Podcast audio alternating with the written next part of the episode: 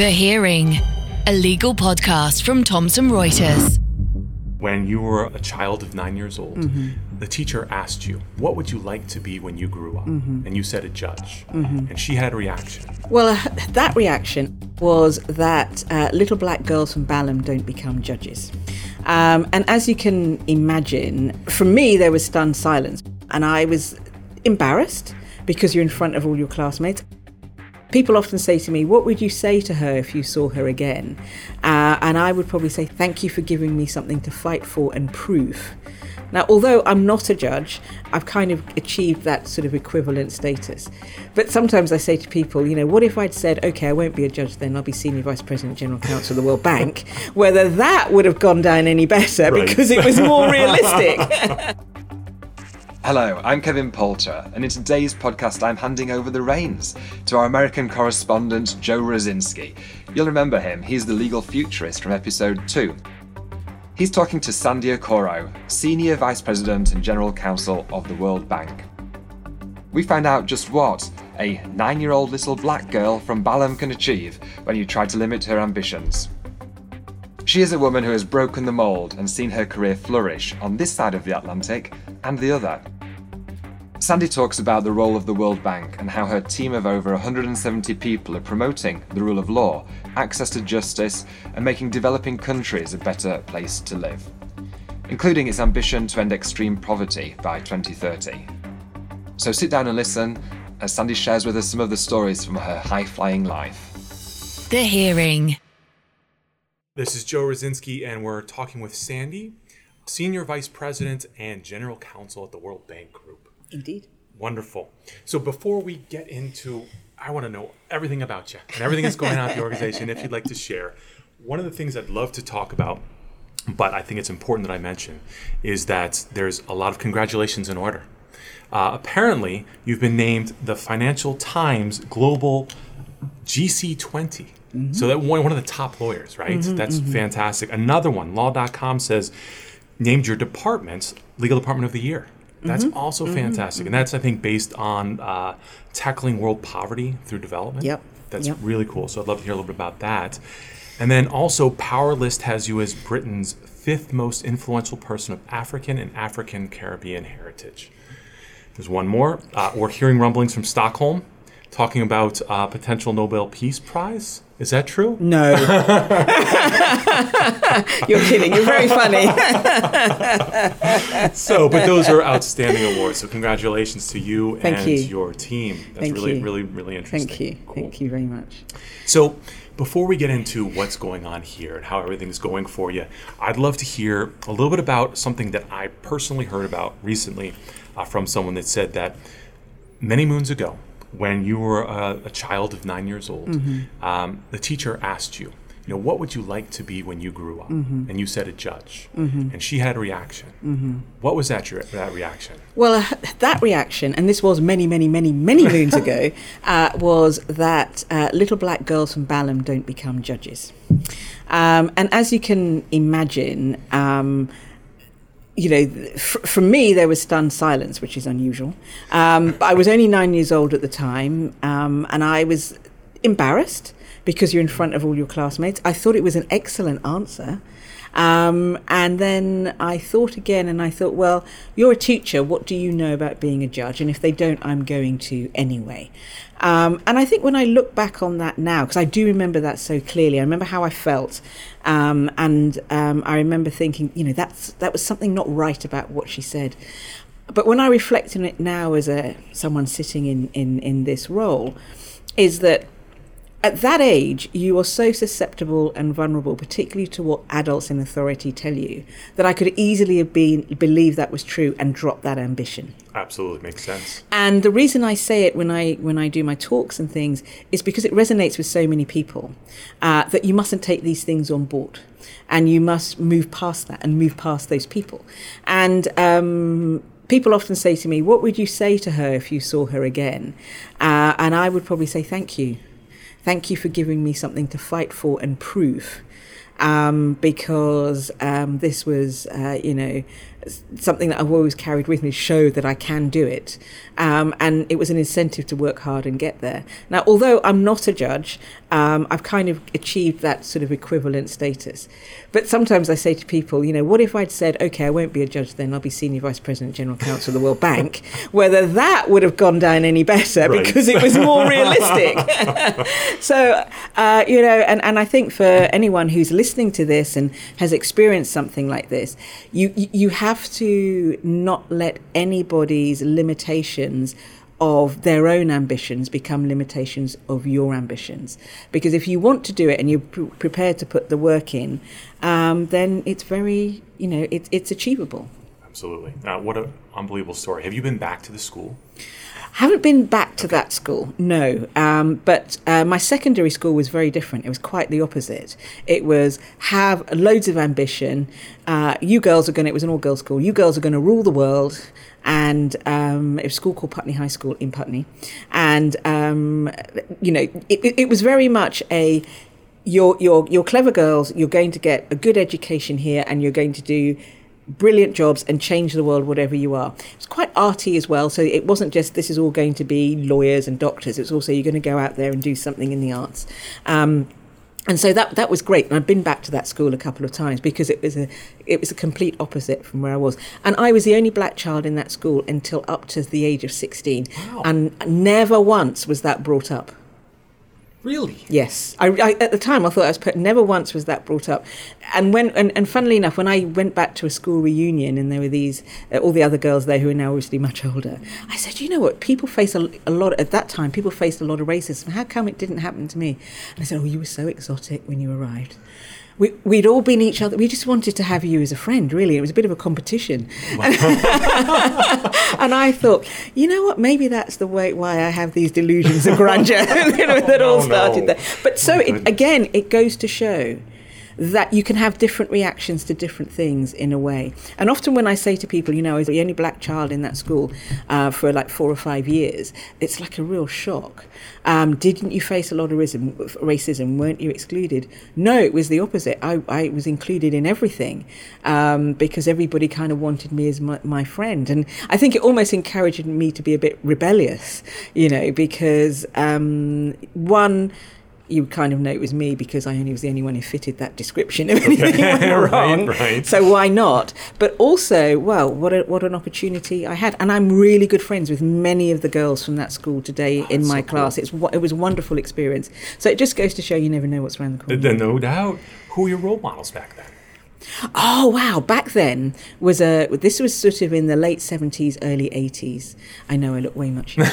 I was waiting for you to say that. um, but um, so the the role there were many more women in power and politics around the world then. So you would switch on the nine o'clock news, and there'd be stories of these women um, that were were doing amazing things in politics. Whether you like their politics or not was irrelevant. So I I'm a Thatcher child. I grew up when Margaret Thatcher was the prime minister. So the idea of You've got your woman prime minister. You have women reading the news. You have women prime ministers in other parts of the world. Um, you know, have you have women doing many amazing things, um, and also you've got the big fight going on uh, against apartheid. Um, women were centre stage to uh, uh, many many things, and at that point there were many firsts in terms of, of women doing things. Um, so it was it was almost a golden age of, of of that, and of course in the arts and culture you had uh, women fronting um, many sort of musical explosions as well. So everywhere you look, from the arts to the news to power and politics, you had uh, women there. You don't see that quite so much now. Why do you think that is? I have no idea. I have no idea. Um, I don't know whether or not my generation has done a disservice to the next generation by saying it's all going to be so hard and this, that, and the other, and, and maybe putting them off. Um, I, I really don't know. It's a surprise. And I look back now and think, what happened? I thought there were going to there was going to be this explosion or a natural escalation of, of women up there by numbers, but there isn't. And if I look at the law profession, um, even in my time, it was about 50 50 going into the profession. And then as you get further up, um, it dwindles away. So at, partner level um, or GC level or whatever, not so many. And um, that is still the case. Still managing partner, certainly in London, etc. Not as many women. It's not 50-50. So something has happened, and it has Right. still happened. Um, I do not put it down to the whole having a family. Because otherwise, we'd be having a different discussion. We'd be saying, why is it women without families are so successful? It's just women are not successful. So I still think it's the element of discrimination that is Okay. there. Okay. I think without a doubt. Uh, there's women saying, I'm really fed up with this. I can't keep fighting against this the whole time. Let me go and do something else. My guess, I don't know the statistic, is maybe there's been an explosion in women entrepreneurs, there's been an explosion in women owned businesses. I think that's where they've gone. And I am assuming you feel there, there's a change happening afoot right about in the last few years? Yes. no? Okay. Yes. Are you positive? I'm hopefully you're positive about what's happening. Positive, very positive. I think the Me Too movement has been very good in that sense. Um, it has been able to allow women to um, air issues that they thought I couldn't possibly, not even realizing it's an issue for one, thinking this is just how it is. And secondly, um, finding that camaraderie amongst other women who've experienced as, as well and share that and to say this is unacceptable um, and to create a better environment for everybody. And this is the thing that I think is really important. One has to remember about sexual harassment in the workplace or where else. It's a very bad atmosphere for everybody. Uh, not just for the person concerned, but for everybody, because people see it, people know it's going on, and it makes everybody uncomfortable.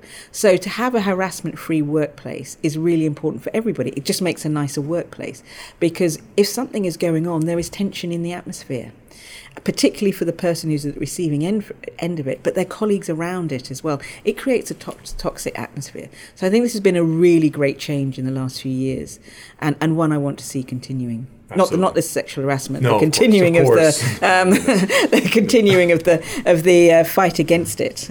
My goodness, no question. Yeah. So my understanding is that your father was a teacher He was. from Nigeria. yes, correct, And your mother was a nurse from Trinidad? correct. Okay. Your information is very right, good. and I'm great to hear.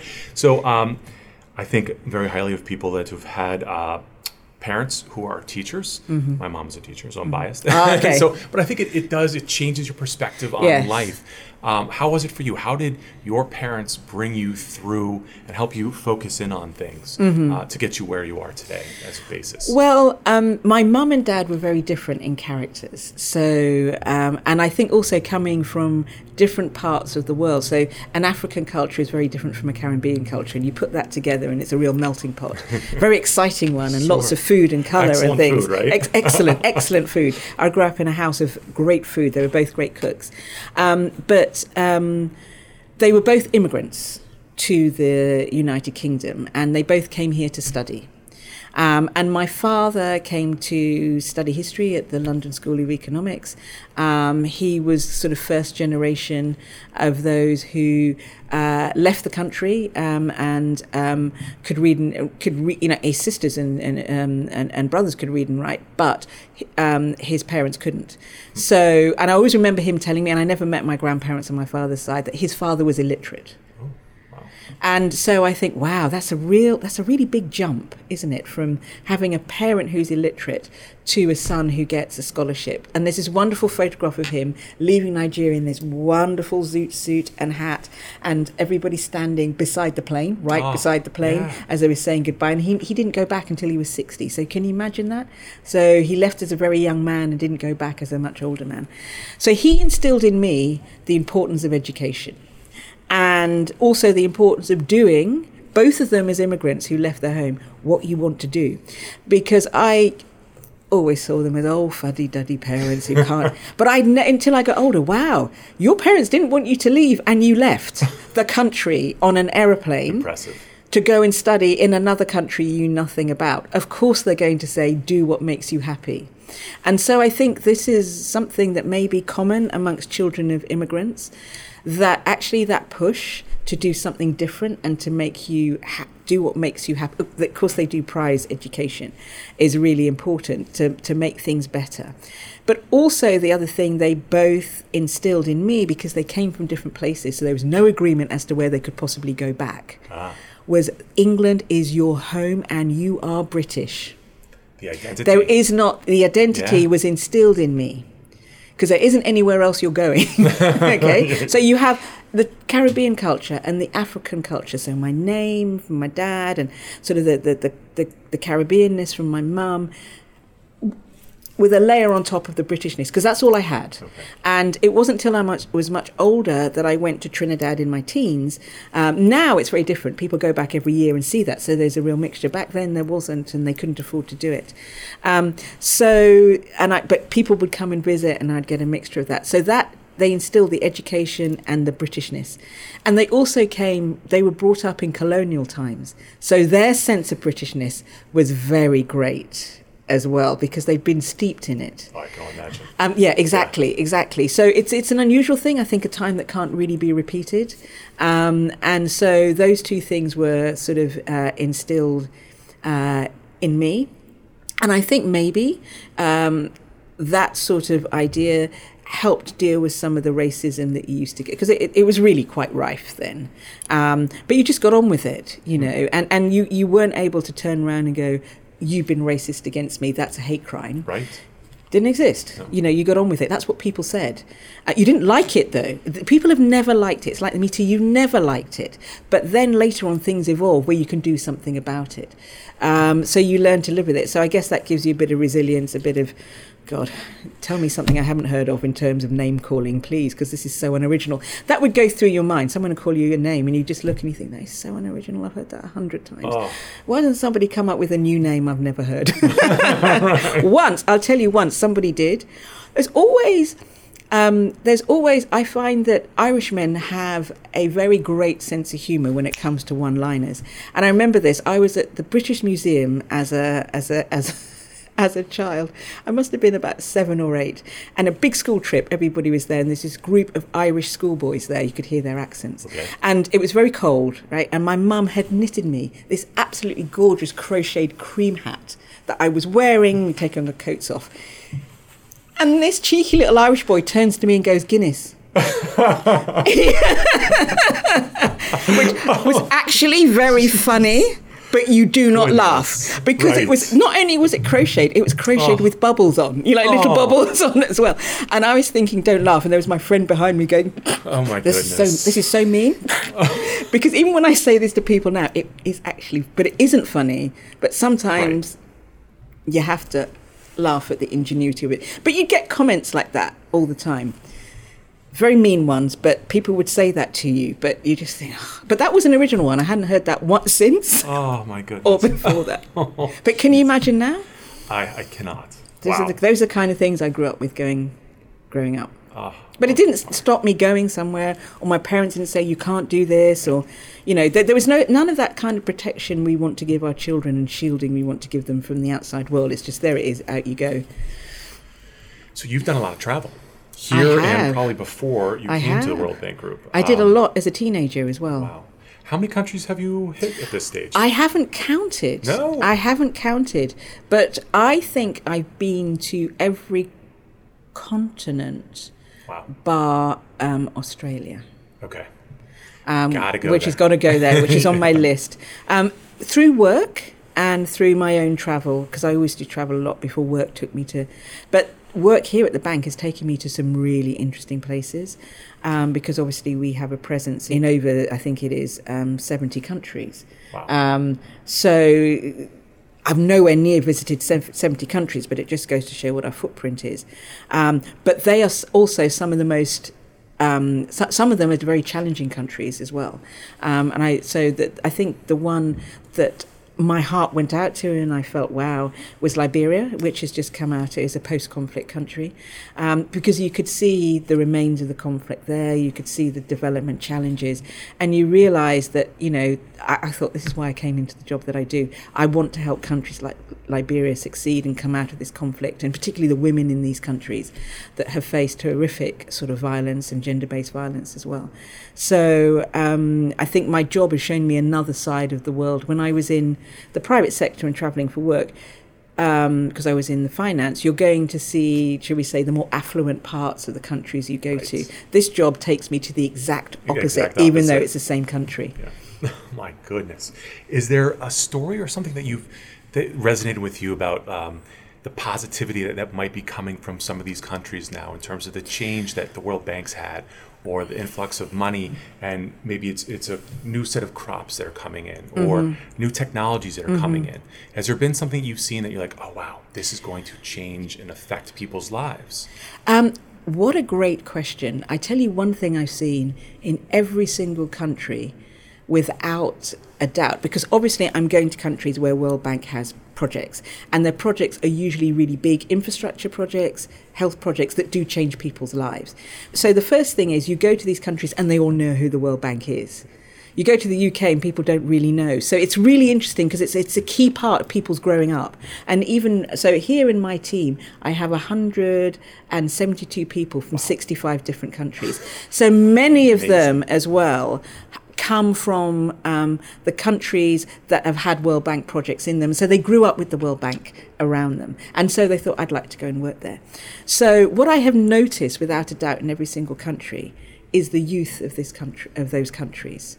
The similarity across the board of a wanting to embrace the new world and technology and what they can do for their countries and really, um, you know, uh, wanting to make their country a better place, n- knowing what their country should do, knowing how they can contribute to it. The vibrancy of the young people, the ingenuity of the young people, lots of young entrepreneurs if they're given the chance, is so striking in all of these countries.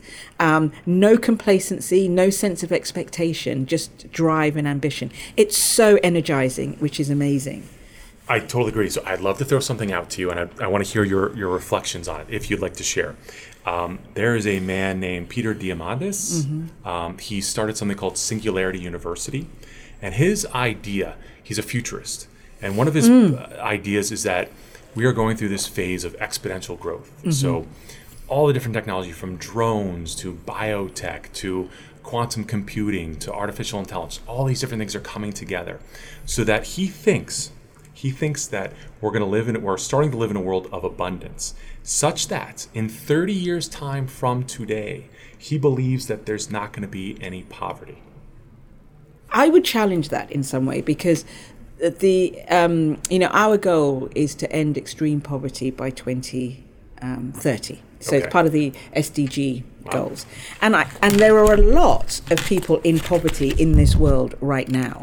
So that's a lot of extreme to to. to I think you need more than abundance. I think you need some action.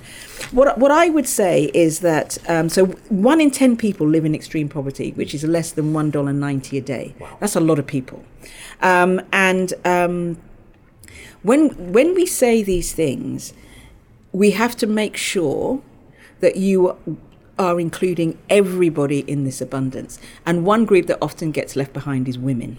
Okay, and um, so you having an abundant society and everybody having abundance because everything. Even when I go on my trips, you see how many people are left behind. You see that in cities are very different from rural communities. And uh, one of the things that my team and the bank are really um, working on uh, as part of our development goals and aims promoting the rule of law and access to justice. Because you can't have abundance without that. Because you can't keep your abundance if there's no rule of law and access to justice. But in rural areas or in countries that face conflict or whatever this is an evolving thing. And so establishing or, or working into our projects, because we work with our member countries, we are driven by what they want, um, to to try and get more access to justice and rule of law projects, particularly ones that also benefit women, are really important. But when you see how further behind women are in that poverty cycle anyway, um, I, I, I challenge something as optimistic as that. I, I, I love the optimism and I love the simplicity of it, but I see another side that is terribly complex, terribly real, and you see the distance. Lit, sometimes literally in places. I went to a wonderful, see a wonderful project of ours in Indonesia in a really remote, remote part, and it was a water project. So we'd brought water to this village Okay. um, through our projects, etc. Prior to that, um, I had this lovely woman come and talk to me through an interpreter who said she would spend four hours a day getting water. It took her two hour, well, one hour to go down the hill, with the empty ca- uh, the empty canister, it was really big on her back and her baby. Wow. And then one hour to come back up, maybe even longer, with a full canister, and and she did that twice a day. So that's four hours of her life just going to get water. She said she's got four hours back in her life to spend with her children, because she turns on a tap. Ah, fantastic. Um, and that is the kind of thing that leads to abundance later because you can do something more with your four hours. You can maybe start a small business. You can also help your children be educated so they can get a better job. So I'm not so sure that that sounds very simple. Great optimism, but I don't think these things happen by themselves. And how do you make that sure that because one of the things we're trying to do is make sure the poorest of the poor do not remain poor. And I think with anything it doesn't really trickle down like that unless you have a concerted effort to eradicate the poverty. And there's so many factors in that. And I think rule of law and justice is one, health is another. We have a really good project which is the Human Capital Index which looks at um, you know, what do you put into your young population to make them more successful later in terms of health and education? So you have to make sure these things are available. You you want the next generation to be healthy and well educated and knowledgeable. So you have to put that in. So I I think it's way more complex than that. Um, uh, in, in in many ways, even if it wasn't, my question would be, what about the women? How, how, how are you going to make this filter through to them? Because in so many countries, they are so disadvantaged and do not have access to the wealth. And in some countries, only the male members of their household have access to the wealth. So unless you start changing that dynamic, you're not really going to get that. No, I, I totally understand what you're saying, and it makes a lot of sense. I think the, the idea that, that this was was trying to be baked into this was that technology is making so many uh, changes and advances such that people are leaping over things that we were taking advantage of for years, like our, our computers. Everyone has their phones now. So everywhere I've traveled, and it's been random places like Nepal and Colombia and Thailand and Cambodia, and it's been some rougher areas, um, and everyone has a cell phone. I'm like, True. what in the world? Everyone has a cell phone. They may not have electricity, may not have running water, but they have a cell phone. That to me, like, struck a chord. Then um, the hope, the hope is that some of these things will filter down to everyone, so that if you have a cell phone or a device, maybe, maybe you could take advantage of other things like um, digital money, so people can send money from each to each other. Like So, so right? let me give you let me give you a, a really good example. of please, digital yeah, yeah. Uh, so, with many things like digital money, whatever, you often need to have an identity to go with that as well. But many women don't have an identity because they're denied that for a number of reasons, or they can't pass on their identity to their children in a particular country because of the sort of customs and laws there, so their children don't have an identity. So, one, if you can't have an identity, actually bars you getting hold of many things to start off with. That's one. The other thing is domestic violence often means the phones are taken away from the women. So assuming there's an equal holding of the phones and the technology is not right. And I, I think that, you know, I've heard anecdotally that in some places where there is a lot of domestic violence um, that is prevalent, and this is across all um, races and all, um, you know, stratas of society, that um, a woman having a mobile phone that is more sophisticated and a higher grade than the man in that will not be allowed. So, although women may be more entrepreneurial and do more with it, she may not be allowed to have the more sophisticated phone. So, even when you drill down to these things, there are certain aspects of that that may um, may may be may be challenging. Uh, that totally makes sense. No, I get that. Absolutely. Hmm. So, Sandie, I'm curious about your perspective. You've transitioned uh, from practice of law, where you were a, par- a barrister as well as a solicitor, and now you're a general counsel. So, what is it like now going from the private sector to where we're at right now at the World Bank? Well, let me just say first of all, there are many similarities. as many similarities as there are differences. Um, so um, yes, the World Bank is a financial institution, but it is also a knowledge institution, a knowledge bank. So it has a lot of wonderful in, uh, qualities about academia with it, because people are encouraged to come up with new ideas, to research them, to make them into something to help um, uh, the poorest of the poor. Um, because that's what we do. Our mission is to um, end extreme poverty. So Um, how do we do that? We do that through lending, we do that through grants, we do that through guarantees for projects in our member countries. But uh, the aim is ending poverty. So all these projects are aimed at that and um, bringing our member countries um, out of that through to middle income, from lower income to middle income, out the other end. This is a very important thing to remember. So from the, the, the jump from the private sector as a lawyer to um, to the World Bank is I became a, a lawyer in development. It's very different. I was a lawyer in finance, heavily regulated industry, etc. I jumped over and became a lawyer in development. You could say I became an international lawyer, but that doesn't really describe it. It really is a lawyer in development because development needs of our clients are top of what we do. And so we are all helping to fight extreme poverty because that's our mission. And so at the end of it, when we're looking at everything that we do, we have to understand what it is we're doing in the context in which we do that. Way more than you have to understand it in the private sector. So you have to understand the country's push and pulls. You have to understand the economy. You have to understand what has happened in the past and the history. You have to understand the location in the other countries surrounding them. All those sorts of things when it comes to giving really good advice. Doing that in in a vacuum you cannot do. So you become way more than a lawyer. You become an expert in development at the same time and how development works. Sounds like the Game of Thrones. oh, don't get me started on that. I love Game of Thrones. I love Game of Thrones. So sad it's over. I know. it. Um, It definitely. is. But you, you know, it's it's very exciting work because you don't because you.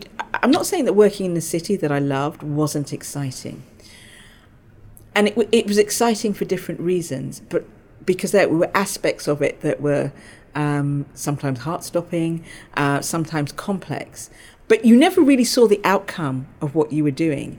I can go and visit the outcome. I can go and visit that project. I can go and visit. I went very recently to Tanzania to look at um, a new court system, um, uh, to look at the mobile courts. You can go and see it. I went to sit in the van that the bank had been doing. We had a new mobile um, court project, a justice project, where um, we would take instead of people going to court and maybe from rural communities traveling hundreds of miles using a whole month's salary to get to court for a reason, the court came out to them in a van, a magistrate in a van. Wow. A magistrate in a van. really simple. The, ba- the bank is really good at this stuff. It doesn't over engineer when it doesn't have Right. to. And I went and, and this was a new van all set up, bank project setting. I can go and see and literally touch our projects. This for a lawyer is amazing. Um, and all lawyers in development have that passion because you can see the outcomes. You can see what, and there's, and many lawyers are so proud of their projects, and that's wh- that, that they work on that is really um, important. And we're side by side with um, the rest of our teams in the bank making things happen, and we have some brilliant minds. So the majority of the bank, it's fair to say, are from uh, economics um, sort of background, so they're economists. Um, but there are also lots of other specialists like health specialists, water specialists, engineers, etc. All of that combination, and they're the top of the top. They call the World Bank something the world's brain because they're coming up with new ideas like that all the time.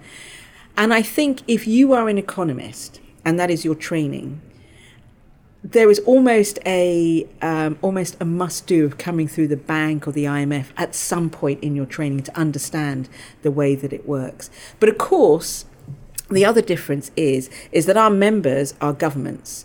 So this is another. This is so it has that sort of publicy sector civil servant um, aspect of it, which is then very different from the private sector.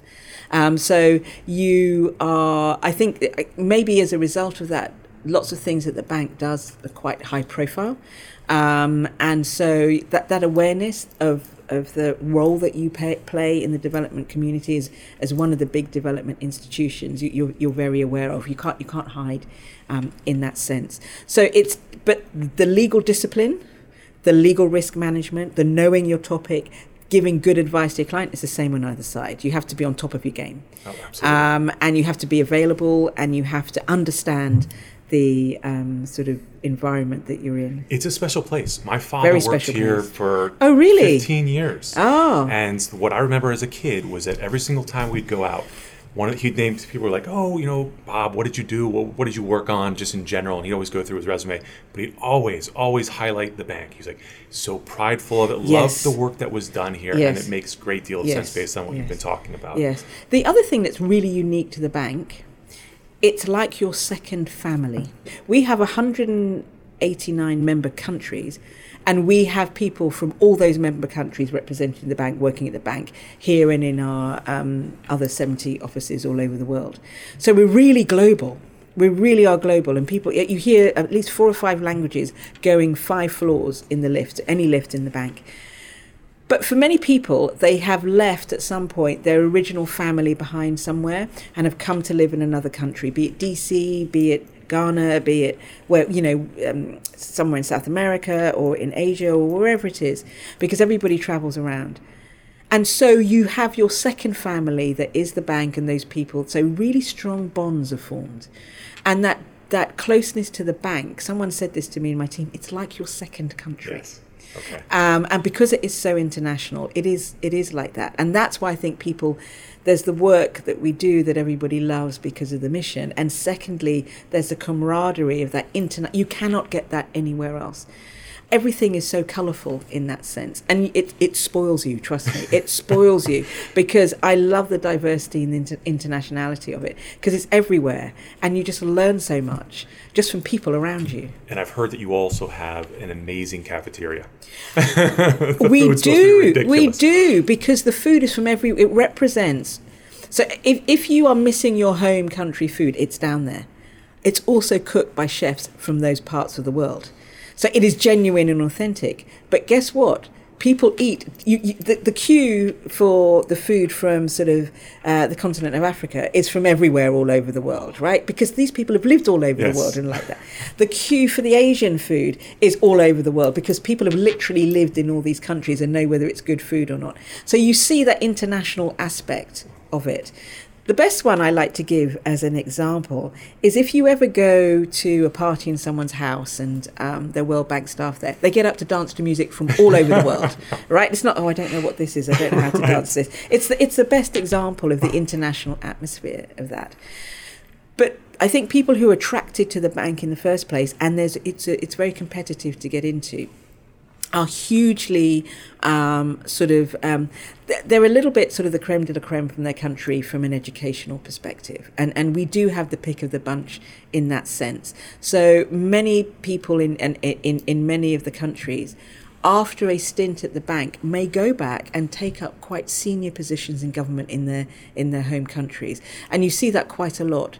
They they they may be called up to come and do this, to come and serve in governments, etc., etc. This is really unusual, and I have um, someone in my team, and I won't embarrass her name where she's from, but she got a call from her country to ask whether she would be interested in being the attorney general. Wow. that's the standard That's that I have in my team. Yes. I do not think the British government will be ringing me up to be the attorney general, but that just go- but no, Nobel Prize is coming. but it just goes to show that you know the quality of the, and that's just in the legal team you have people people do leave here to go to be ministers of finance and and um, you know uh, Mini- ministry of foreign affairs and things we that actually happens and that's what makes this place so interesting or they come here having done that and you think oh my goodness wow yes. No, no. really doubt. impressive So I have two questions left, if that's okay. sure So the first one I was thinking about was you've been here roughly two years in this Nearly role? three, nearly three, Okay, nearly my three. apologies. Three years.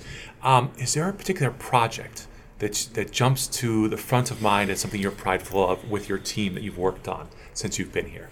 Um, well, let me just say, my my team, who are absolutely wonderful, um, and I, I'm impressed by them every day in the hard work, the dedication, and, and the projects they work on. Work on so many interesting projects, and I would be doing them a disservice to pick one. Fair enough.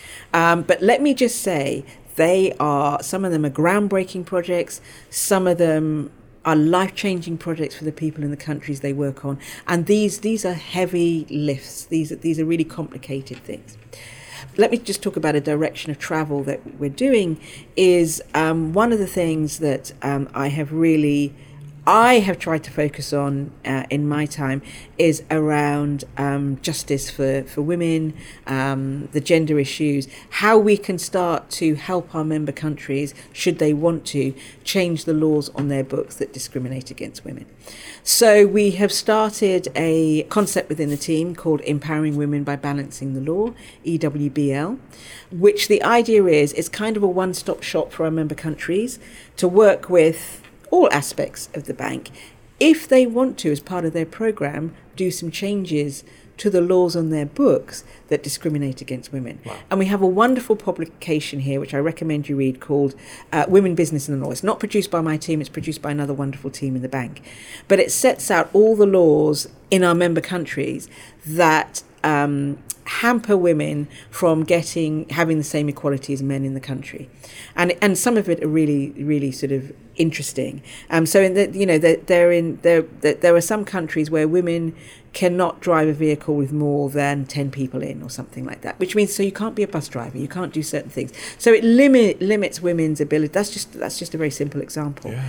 um, so looking at these laws and obviously um, laws that restrict women's entry in and out of the country um, that restrict their um, access to their children that restrict their access to getting their identity their nationality passing it on all sorts of things like that.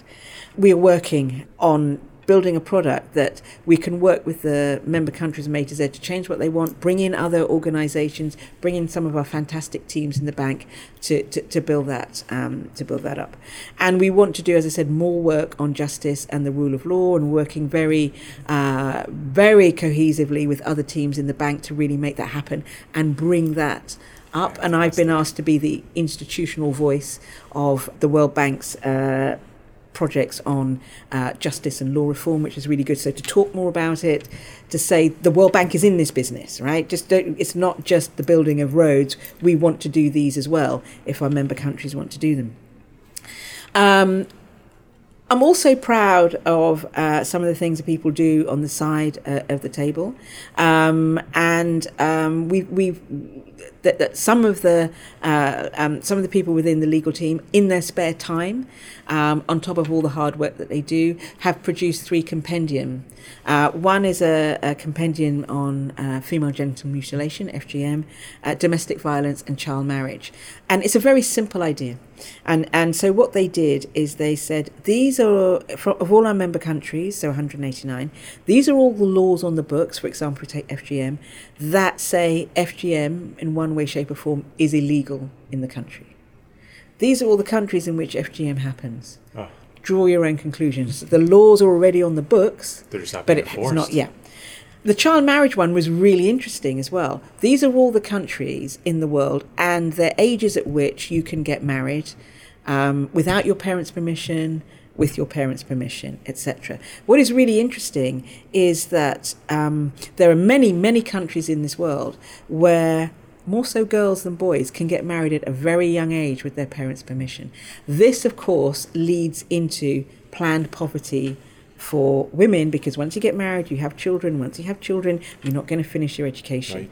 Right. FGM again. Once once young girls are cut, they're more likely to marry early, more likely to have um, uh, children early, and therefore their access to education, their future is. So um, you know, and domestic violence, which is the other one. Again, it blights women's ability to be a productive member of society in the way that they want to be. So we put these compendiums and put them together, which are really useful for many organisations to look at because it's just a statement of the facts of law. Right. And you can say to someone, the law says this can't be done. Now, the law changes nothing in terms of culture. I understand that. Just because you change the, the law does not change the culture. But what is very interesting is there's usually a cultural movement first to change the law. And then once the law is changed, it starts to become the cultural norm. So we're here in Washington, D.C. Yes. Martin Luther King's statue is Right just around the road. corner. The whole idea of segregation, etc., that was kind of enshrined, once all of that changed and you had to desegregate schools, that was the law. People didn't like it, and they might not have liked sitting next to the black child at school. But guess what? After a number of years, that culture changes because that's what you have to do. And then people can't, well, I'm not saying they can't remember, but then what that was like that you could actually say, you cannot come to this school because of the colour of your skin changes. Same thing with apartheid. You get rid of it because it's no longer the law. Over time, the cultural attitudes towards it will align. That's why I think the law and the rule of law is really important in these things. We're not saying change the law, you fix everything. But what we're saying, you can't really fix it without it the right being enshrined right. in law. Because you can turn around and say, you can't treat me like that. The law says, you know, that helps as well. That makes perfect sense. Thank you. Wow. So, but I, let me just say again, I'm really proud of all the projects the team do, um, particularly my operational lawyers who are uh, really at the heart of what we do day to day, working alongside everyone in the member countries. They are the real sort of heart and soul of uh, uh, of what goes on, and then the other lawyers in the other team are really massively um, important in terms of other making making the bank tick. So um, you know, we all have our role to play. So I'm not. That's why I'd be very careful picking something out. So tough, I'm just right? picking out uh, little passions here and there. well, my goodness, thank you so much for taking the time my to pleasure. talk with us today. I really, really appreciate it. It's been entertaining. It's been un- it's been wonderful to hear about everything that's going on at the bank as well. Mm-hmm, so thank mm-hmm. you. Thank you very much. I really enjoyed it. The hearing. As ever, thank you for listening, and we hope you enjoyed this episode. Join us again, and uh, why not give us a rating or subscribe? That way, you'll get an alert every time we release a new episode. The Hearing, a legal podcast from Thomson Reuters. To find out more, go to tr.com forward slash the hearing or subscribe via iTunes, Spotify, or wherever you get your podcasts.